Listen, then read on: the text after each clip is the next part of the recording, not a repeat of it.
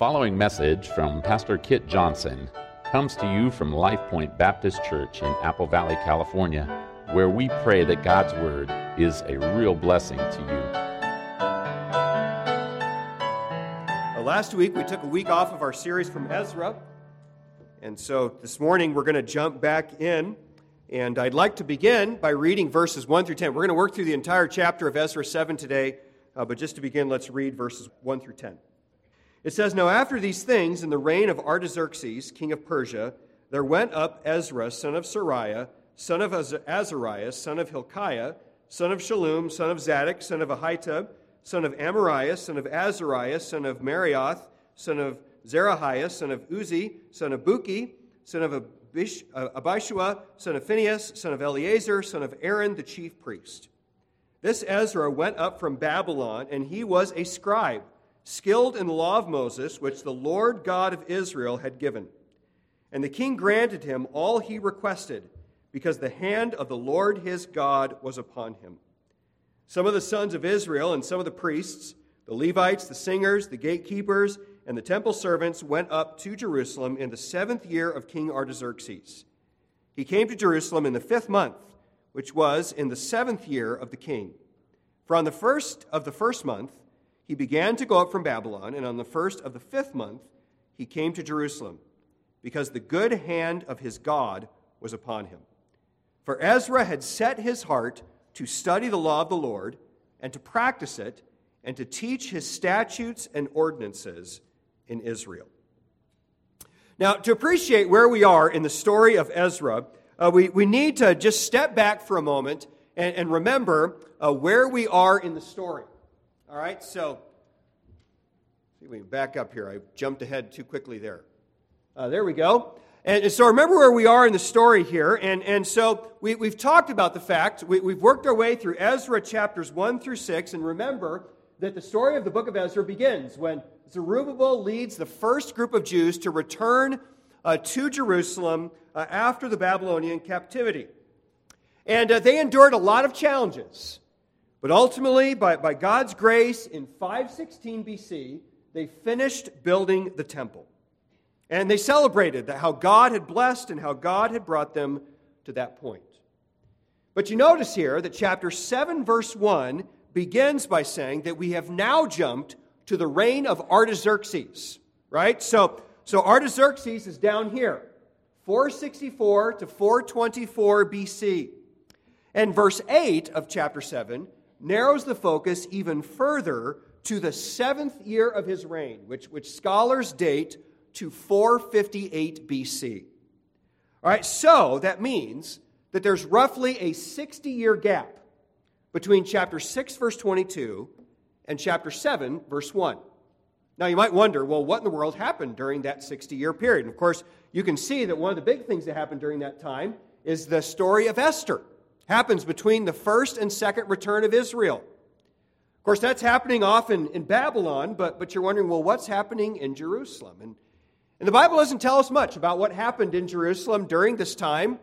Really, the only uh, thing that is told to us is in chapter 4, verse 6, we are told that during the reign of Xerxes, who would have been Artaxerxes' father, uh, that, that the Samaritans, that the neighbors to the Jews, had sent a letter to him trying to turn him against Israel. So we can imagine that throughout the 60 years that the Jews continued to deal with hostility and opposition and hardship in their efforts to serve God. And probably because of that hardship, Israel's zeal for the Lord slowly waned. Remember that when they built it, when they finished the temple, they were fired up for, for, for holiness and for worship and for obedience to God. But by the time Ezra gets back to, this, to Jerusalem, he's going to find that many of the Jews had married Samaritan women, which is something that, that would have been unimaginable in the time of, of Ezra chapter 4. But probably what happened is they had so much hostility around them that, that in an effort to, to build relationships, to mend fences, to get along with their neighbors, they began marrying some women from, from the foreign nations around them to try and try and eliminate some of that opposition and, and to build bridges with their neighbors. And so, and so Israel's state is not at all what they thought it was going to be. You know, God prophesied that someday He's going to make them a great nation. They're going to be glorious and spiritual. Their hearts are going to be given to the Lord. But still, when we come to Ezra 7, they're just a small group of people, only, you know, probably under 100,000 of them. They're struggling with, or they're struggling to, to, to be holy and committed to God, and they're not what God had promised that they would ultimately be someday. But God is always faithful. And so, even though things are not going so well back in Jerusalem, God is moving in the heart of a man named Ezra all the way back over in Babylon. And God is going to use Ezra not only to impact a generation, but, but to set a course for, for the nation of Israel that's going to continue into the time of Christ. I mean, Ezra really is a great man. And, and so today, uh, we want to talk about this man, Ezra. And Ezra chapter 7 and introduces us to him. And we're going to see that the narrator of Ezra 7 is going to emphasize over and over two major themes. First, we're going to see that Ezra sets a powerful example for us in the fact that he spent years preparing for this moment. He studied God's Word, he worked hard to practice God's Word, and he prepared to, to make an impact through teaching God's Word. He was ready to be used of the Lord. And then the second major theme that this chapter emphasizes is that God blessed Ezra's preparation. And it wasn't ultimately Ezra that caused all these good things to happen, it was God blessing his work and his diligence. So, so today I trust that we'll be challenged by Ezra's diligence and that we'll be encouraged by God's kindness. And so, with that said, uh, let's jump into the text. And, um, and verses 1 through 10 uh, highlight the fact that Ezra prepared diligently to serve the Lord. But, but really, the, first, the text first highlights the fact that God had uniquely prepared him. And for this important role, and, and in particular, uh, verses 1 through 5 of the text emphasize uh, Ezra's ancestry. And specifically, it traces Ezra's ancestry all the way back to Aaron, of course, the brother of Moses and Israel's first high priest. Now, now this is not a complete genealogy, right? Because we're talking about close to a thousand years of history. But, but he highlights a number of very significant ancestors of Ezra in order to make a point. So, for example, he mentions Seraiah as the first ancestor mentioned in verse 2. And, Seraiah was the high priest, uh, the last high priest before the destruction of the temple. And in fact, 2 Kings 25 tells us that Nebuchadnezzar killed Seraiah as the high priest uh, of the Jews when, when he uh, took the city of Jerusalem. He also mentions Zadok. Zadok was a very significant high priest in the time of David and Solomon. So he was the priest that, that helped uh, David bring the ark into Jerusalem for the very first time. He stood by David when it looked like Absalom was going to crush him, but he was faithful. And then he was, the, he was the high priest who anointed Solomon to become the king after David. As well, he mentions Phineas. And Phineas is a significant figure because when Israel was in the wilderness and, and a plague broke out because of their rebellion, God used Phineas' zeal for the Lord to stop the plague. So, so the author here, he brings up all of these ancestors to, to make the point that Ezra came from a family of some of the most devoted, influential servants of God in the nation's history. And we're going to see that Ezra is going to live up to his family heritage and, and for the most part, surpass it. And Ezra really is an incredible man. And, and the text emphasizes the fact that Ezra's greatness was not ultimately, though, rooted in, in his family heritage, it was rooted in Ezra's preparation. Ezra's preparation.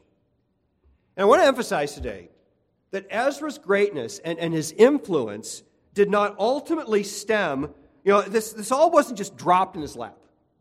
It wasn't something that, that was just given to him. No, he worked hard to, to prepare himself to be used of the Lord. So, so notice verse 6.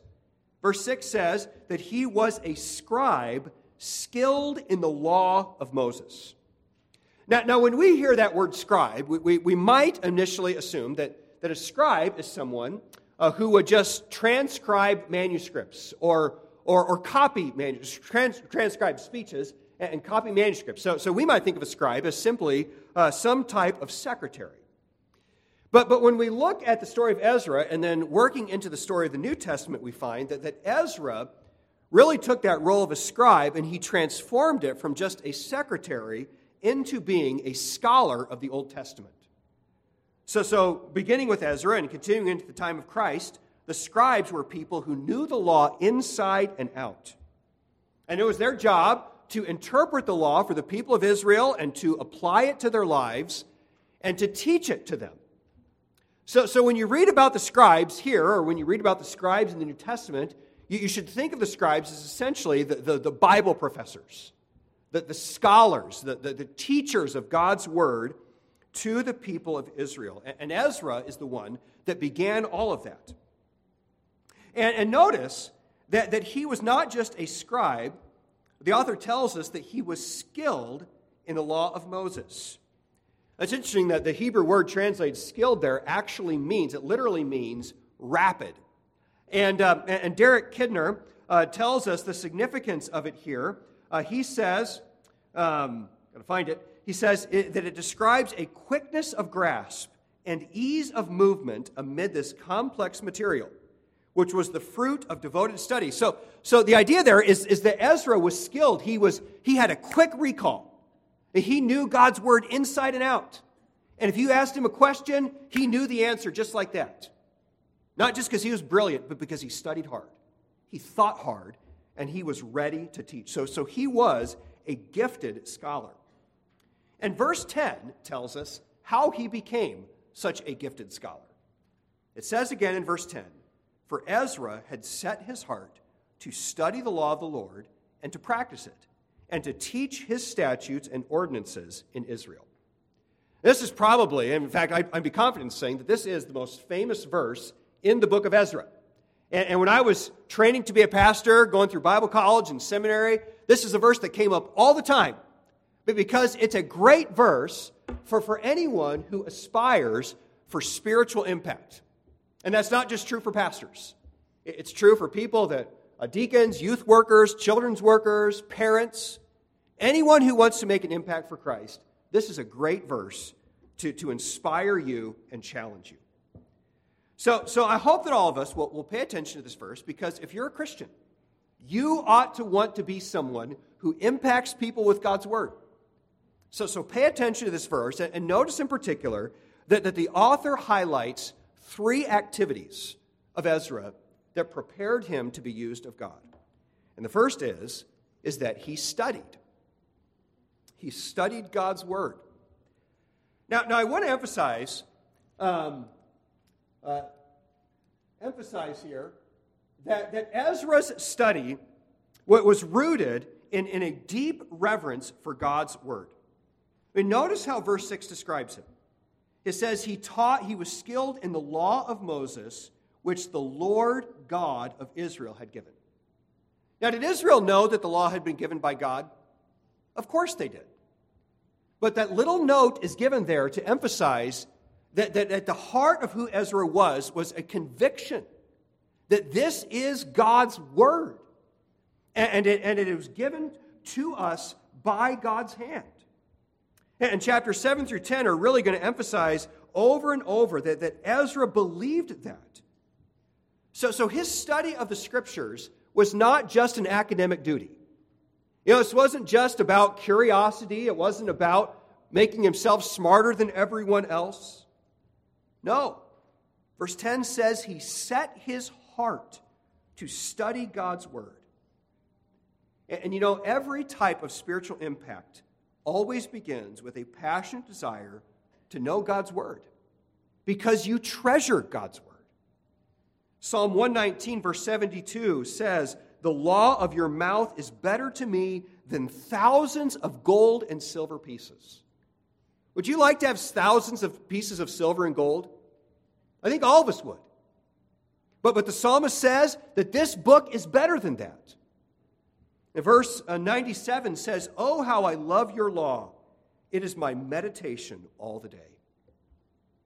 We are to love God's word. And 1 Peter 2, uh, verse 2 says, like newborn babes, long for the pure milk of the word, so that by it you may grow in respect to salvation. You do treasure the scriptures like that? I mean, do you long for God's word like a baby longs for milk? And does that passion for the scriptures inspire the kind of devoted study that we see from Ezra? I think it's so important for us as Christians to understand that, that we better never be content with just getting our golden crumb every day. You know, get my little nugget of truth, you know, to kind of get me through the day. You know, the doctor, you know, you know, it said, you know, an apple a day keeps the doctor away, so a verse a day keeps the devil away. I mean, if that's your mindset, you're missing it. You know, my, my heart should be that I want to know God. And that means I want to go deep into His Word, study hard, think hard, because this Word is our life. Folks, I mean, I mean Christianity is different from every other religion because we are a religion that is rooted in thinking hard about the truth of Scripture. You know, we're not, we're not like the, the Mormons. You know, Mormonism is very much a, a, a, an emotional religion. You're just looking for a burning in your bosom however it is that that comes about. You know, we're not like Buddhists, you know, where our goal is to empty our minds of everything. We're not looking to empty our minds, we're looking to fill them. And we're not like Muslims who are, you know, just focused on, you know, this duty and that duty and performing this function and that function. No. And Christianity is rooted in the fact that we know our God through deep study of His Word. And we impact others by bringing them to this book. You know, that's why, you know, just as a side note, why academic study is so necessary for pastoral ministry. And so often uh, we, we get caught up in, in, in, in teaching guys and, and, preparing to, to run slick programs and, and, and, do cool visualizations and things of that nature. And, and obviously, you know, programs have their place and, and, uh, and even cool presentations and, and multimedia things, they have their role. But, but folks, we, we must always remember that, that our power for real spiritual impact is rooted in the Holy Spirit working through this book. This is our life. So, pastors and all Bible teachers must study the Word, and of course, that includes you. Because every Christian is called to be a disciple maker. You know, it's not enough. No Christian should be content with just a, a surface elementary level knowledge of what this book says. We, we should all be desirous to set our heart to study this word so that God can use us to impact through the word. So Ezra studied. And then, secondly, the text tells us that Ezra obeyed. He obeyed. And this is important because Ezra did not just study out of mere curiosity. Or because, again, he wanted to be the smartest guy in the room. No, verse 10 says, he set his heart on practicing it. Now, so we're going to see over and over as we work our way through the book of Ezra that Ezra was no egghead. No, no, verse 25 is going to tell us that, that when Artaxerxes listens to Ezra speak, he, he recognizes that this is clearly a man of wisdom and understanding. And his obvious godliness is going to make a, a huge impact in this story. And you know, that's always the case, right? That, that God uses people who don't just know a lot up here, but it transforms everything about them. You know, the old saying, do as I say, not as I do, is not a very good manner of leadership, right? You know, that, that our life has to match what, what we say we believe. You know, the saying that is much truer is the old one that hopefully I can get it right. Your, your talk talks and your walk talks, but your walk talks louder than your talk talks. And it's true, right? That, that your life and how the truth of Scripture transforms your character is what people see and, and, what, and what makes an impact in their life. So, so deacons, youth workers, parents, children's workers, anyone who's involved in discipleship, evangelists, all of us. Do you want to make a lasting impact for Christ in the lives of people around you? Then, then cultivate a godly heart and an obedient life. Because the best gift you can give to your kids, the people that you're burdened to minister to, is that you know this book and that, and that your knowledge of this book is, is, is producing in you a, a life of walking in the Spirit, producing the fruit of the Spirit. That's more important than, than anything else that you can give. So set your heart on living God's word, just as Ezra did. And then, third, he says, it tells us here that he also set his heart to teach. It says he set his heart to teach his statutes and ordinances in Israel. Now, now I first want to emphasize the order of these three things because it's important. You know, some people love to talk, right? But they've got nothing of value to say because they've never taken the time to learn and to grow. And, and yet, other people other people are, are real influencers because when they speak up, you immediately recognize that they're speaking from knowledge. They've done the hard work of study, and you can look at their life and you can see they have a life that matches what they are calling you to do yourself. And so don't jump to number three without first going through steps one and two. You know, that, that's why, like, when we evaluate people for ministry here in the church, we're not just looking for people with, with great gifts. They're funny, they're engaging. I mean, obviously, those things are helpful. But, but a godly, mature faith is far more important than any human talent. So, so the order here is very important. But, but assuming that you are learning and obeying, please teach according to the gifts and the opportunities that God gives. Because the Bible everywhere emphasizes that teaching is vital to the Christian family and to the Christian church. Know, Jesus said that we are sanctified by the Word. We are transformed through this book. So, so that's why preaching and teaching are the central ministries of the church. You know, we, we don't come here you know, just to hang out and to sing songs and enjoy ourselves. I mean, everything we do is centered on this book because this book is what transforms lives. If you're a parent or a grandparent, the best gift that you can give to your children or grandchildren is God's Word. So teach it to them constantly.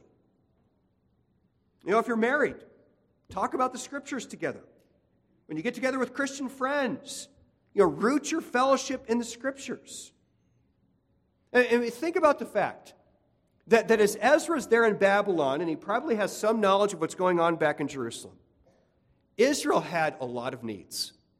They had political needs, diplomatic needs, financial needs, administrative needs. I mean, they needed everything. And, and yet, what was the one thing that Ezra knew they needed more than anything that he prepared to do? He knew they needed to know this book and, and submit to this book. And so he prepared to teach. And that's just as true today as ever. Because from a human perspective, the perpetuation of Christianity depends more than anything else on us skillfully presenting this book to other people and calling them to believe it and obey it. So, so be prepared to teach. Know the scriptures, live the scriptures, and then don't, uh, as well, just keep it inside. Go out and use God's word to make an impact in the lives of others. So Ezra prepared diligently, and as a result, notice Ezra's reward. And, um, and we see this in verses 6 through 9. And what this, verses 6 through 9 of the text do is basically back up and they take a wide angle view of the events that are taking place in Ezra 7 through 8. So, so really, chapter 8 is going to kind of go back and, and give us more details about what's going on in, in these uh, four verses. So, so again, uh, Ezra prepared diligently to impact his nation.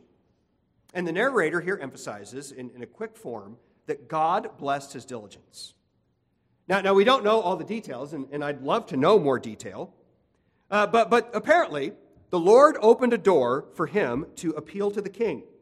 And verse 6 doesn't tell us much, it just tells us that that somehow he had an opportunity to go before Artaxerxes, again, the most powerful man in the world of that day. And apparently, he didn't come in and just kind of say, hey, uh, Can you help us out a little bit? Can you give us a few dollars? No. I mean, verse 6 tells us that the king uh, gave him, granted all that he requested. And verses 12 through 26 are going to go on to describe a, very generous amount of giving from the king. So Ezra must have had his day before the king, and he went in there boldly, you know, expecting God to work and expecting this guy to give him the things that they needed. You know, and, and so God did incredible things. But I want to emphasize that it was all rooted in diligent preparation. And he went in there before the king whenever he had his opportunity, and he went with courage. He went confident in God's power to work and trusting in the Lord. And therefore, God responded to Ezra's diligence. Now, verse 6 says that, that all this happened because the hand of the Lord his God was upon him. God blessed, God was faithful.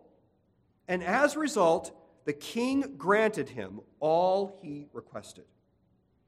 And so verses 7 through 9 then go on to tell us that, that Ezra led a second major return from Jerusalem or from Babylon to Jerusalem. And, and again, next week, Lord willing, uh, we'll talk about more of the details of that return. It's a fascinating story in chapter 8.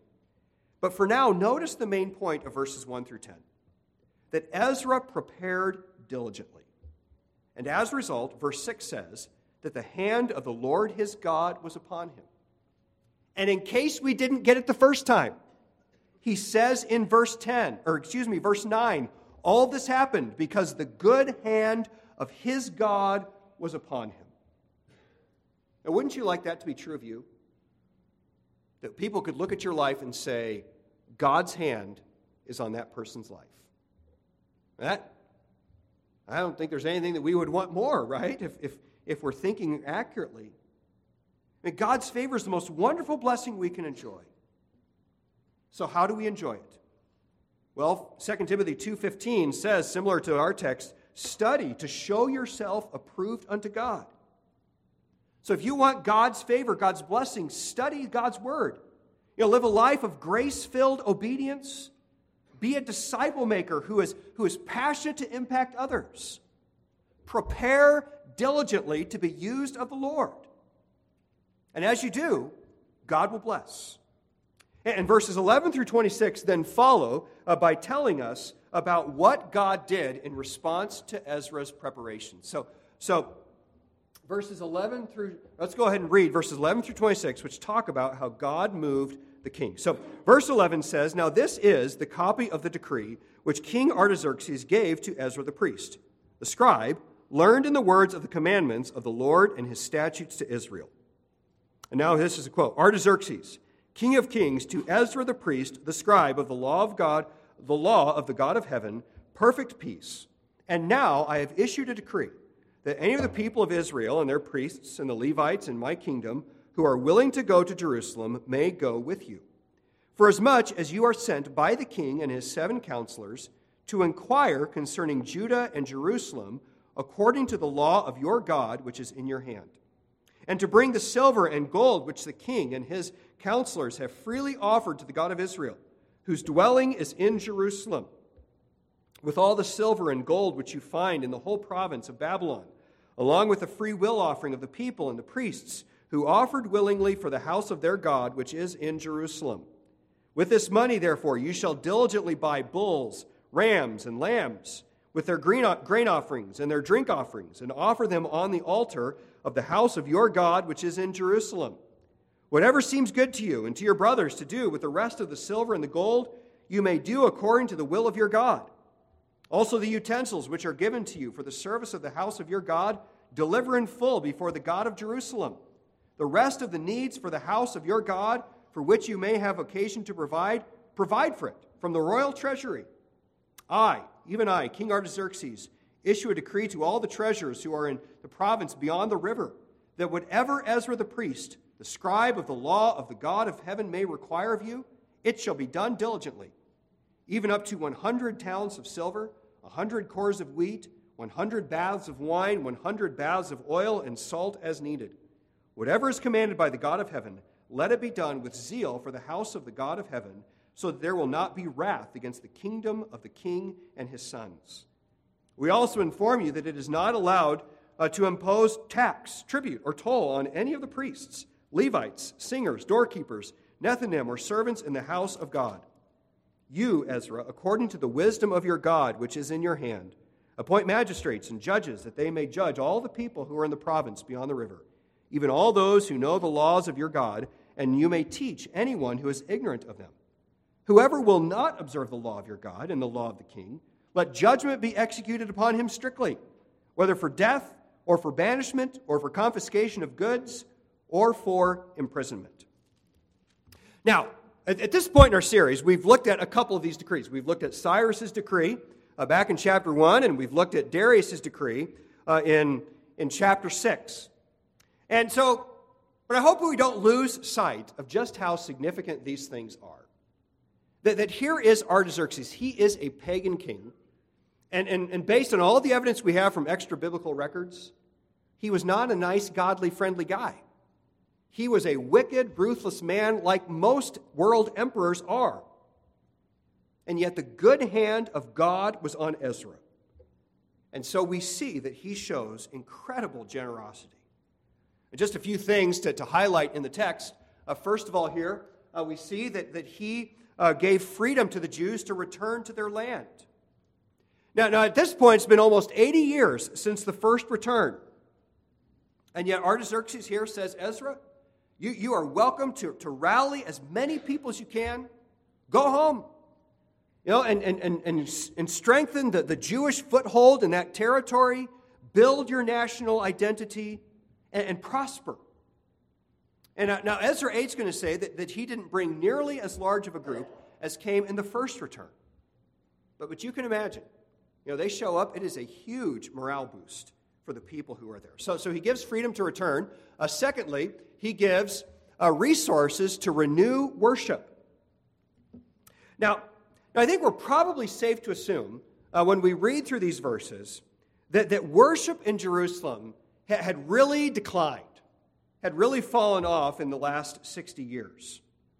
And Ezra, though, he wants to change that.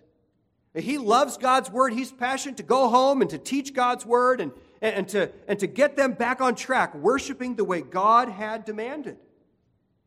And incredibly, God uses a pagan king to provide all the resources Ezra needs to, to enact these changes. And, and so we see here that he gives a, a lot of stuff. It tells them that they are allowed to have up to a hundred talents of silver, which, by the way, is several tons of silver. That's a lot of money. And he gives all sorts of, of, of animals and, and grain, other things that they need for worship. And, and folks, I want to emphasize that the, the tenor of this entire letter is that uh, of generosity and willingness to give whatever he needs. And, so, God, you know, I mean, Artaxerxes is being incredibly kind. And, considering just how weak and small the Jews were, I mean, these things were, were, were, had to be such a blessing and such an overwhelming gift uh, for Ezra to receive. So he gives resources to return, and then the next one's one that we all like. He gives a tax exemption.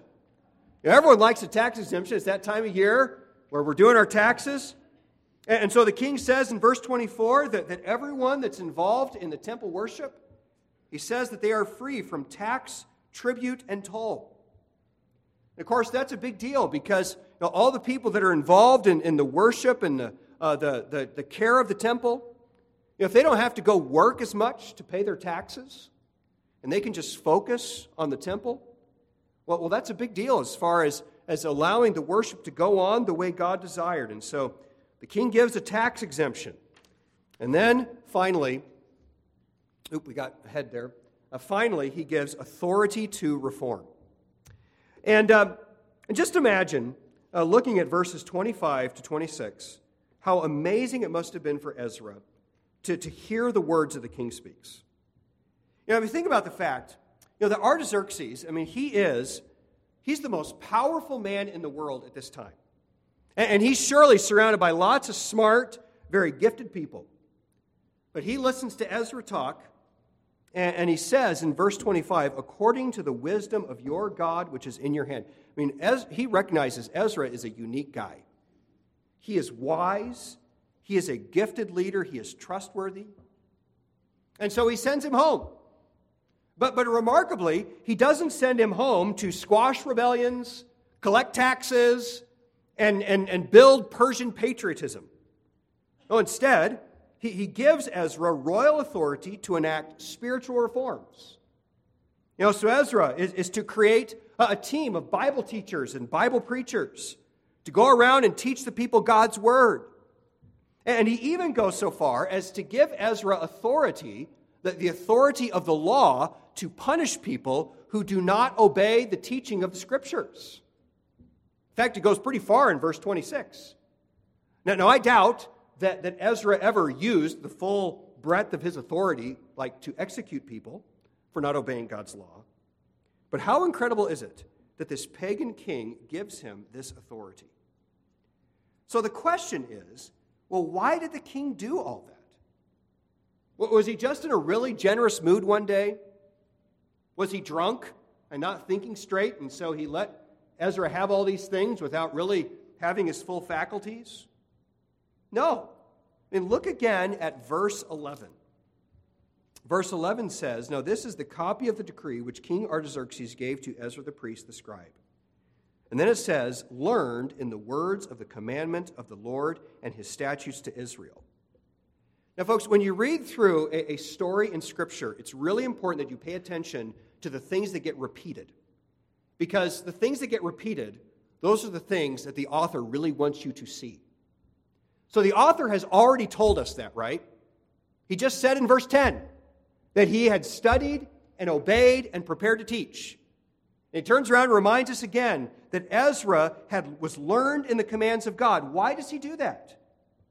Well, he does it to emphasize once again that Ezra prepared himself to be used of God. And his diligence stood out to a powerful emperor who was surely surrounded by a lot of smart people. So, so folks, none of this is an accident. So, do you want to be used of God to make an eternal impact? I mean, that should be the desire of every Christian. That, that we want our life to matter for eternity in, in, the, in reaching people for Christ and making disciples. Well, Ezra 7 teaches that spiritual impact grows out of a disciplined life of Bible study, of, of obedience to Scripture, that, that's rooted, yes, in gospel power, and that ends in a desire to teach and to influence others for Christ. So, so I want to challenge you be an Ezra. Now, don't be content with, with just a, a, little bit of surface knowledge of God's Word. Don't be content to just you know, kind of live your Christian life on cruise control I'm obeying God a little bit, but not really wholeheartedly. You know, and don't be content to just kind of sit in your house and, and, and do nothing to reach others for Christ and to make a difference uh, for God's glory. No. I mean, have a desire to go deep into God's Word. Run the race hard to, to live a life glorifying to Him, and then go after people. Be passionate to pass on this book to the next generation. And as that is your heart, God will be pleased and God will use you. And yes, you may not ever have the, the broad influence of Ezra, but, but you will have a, a life transforming impact on people around you. And so, and so God blessed Ezra's efforts. And, and then finally, notice in verses 27 and 28 that Ezra worshiped thankfully. In verses 27 and 28, this is Ezra's response to the king's decree. He says, Blessed be the Lord, the God of our fathers, who has put such a thing as this in the king's heart, to adorn the house of the Lord which is in Jerusalem, and has extended loving kindness to me before the king and his counselors, and before all the king's mighty princes. Thus I was strengthened according to the hand of the Lord my God upon me, and I gathered leading men from Israel to go up with me. Now, now I have to mention, uh, just for our series purposes, that this is the first uh, of a number of first person accounts that come from Ezra. So, so beginning here and, and scattered really through the rest of the book, you have a number of times where, where the narrator is drawing probably on Ezra's personal memoirs. So, so this is him praising God for the king's decree. And he mentions three blessings of God. And the first blessing he mentions is God's sovereignty. So, verse 27, you know, once again emphasizes that, that Artaxerxes' generosity was not ultimately about him. It wasn't a stroke of blind luck. No. He says that God put all of this in Artaxerxes' heart. God was sovereign, not the king. Now, now we know that, right? We talk about the sovereignty of God all the time. But, but, folks, it is so important that we work every day to keep that perspective because the world does not want you to believe that God is sovereign. Your flesh does not want to believe that God is sovereign. So, so we need to remind ourselves often that God is in control of every corner of his creation. And because of that, our greatest need is not human skill, brilliant strategies, favor with politicians, or any earthly power. What we need above everything else is the favor and the power of God on our lives. And so Ezra praises God that he is in control. And then, secondly, he gives thanks for God's mercy. And, uh, and notice there, the first line of verse 28 provides such an important counterbalance to, to a lot of what we say. So he says in verse 28, he says, And God has extended loving kindness to me before the king and his counselors. And that, that really is a really important line that I, that I want to emphasize. Because we, we've talked a lot today about the fact that God honors diligence and hard work. But, folks, we always have to remember that our relationship to God and every blessing we enjoy is built on a foundation of grace, not of merit. You know, so, so Ezra here understands. You know, it's not like the king gives the decree and he says, Well, God, it's a good thing you did that because I deserved it. No, he says, Wow, God, look at your loving kindness to me. And he understood that this was not wages that he had earned, that he could demand of God. No, God did this because of his covenant mercy to Israel. Now, that's the idea behind the Hebrew word here for loving kindness, hesed. That, that God was faithful, not because Israel deserved it, because they didn't, but because he is kind and he is gracious. And he was committed to his people regardless of their sin and their faithfulness. And of course, it's good for us as Christians to remember as well that our relationship to God is also rooted in His steadfast mercy. Now, I cannot possibly hope to have a relationship with God today, and especially not going into eternity, based on my work. Because I am a sinner and I always fall short uh, of God's glory and His righteousness. Now, every gift I have, everything that I enjoy, my, my only hope of coming before God and having a relationship with Him, it is all through the blood of Christ. It is all because of Him. And so I want to be very clear that Ezra 7 is not a lesson in how to earn God's blessing. We need to understand that every gift of God is rooted in grace, and His grace flows to us through the gospel. So, so the first step to enjoying a God's favor is always to repent of your sin and put your faith in what Christ accomplished on the cross. That is our only hope of a relationship with God.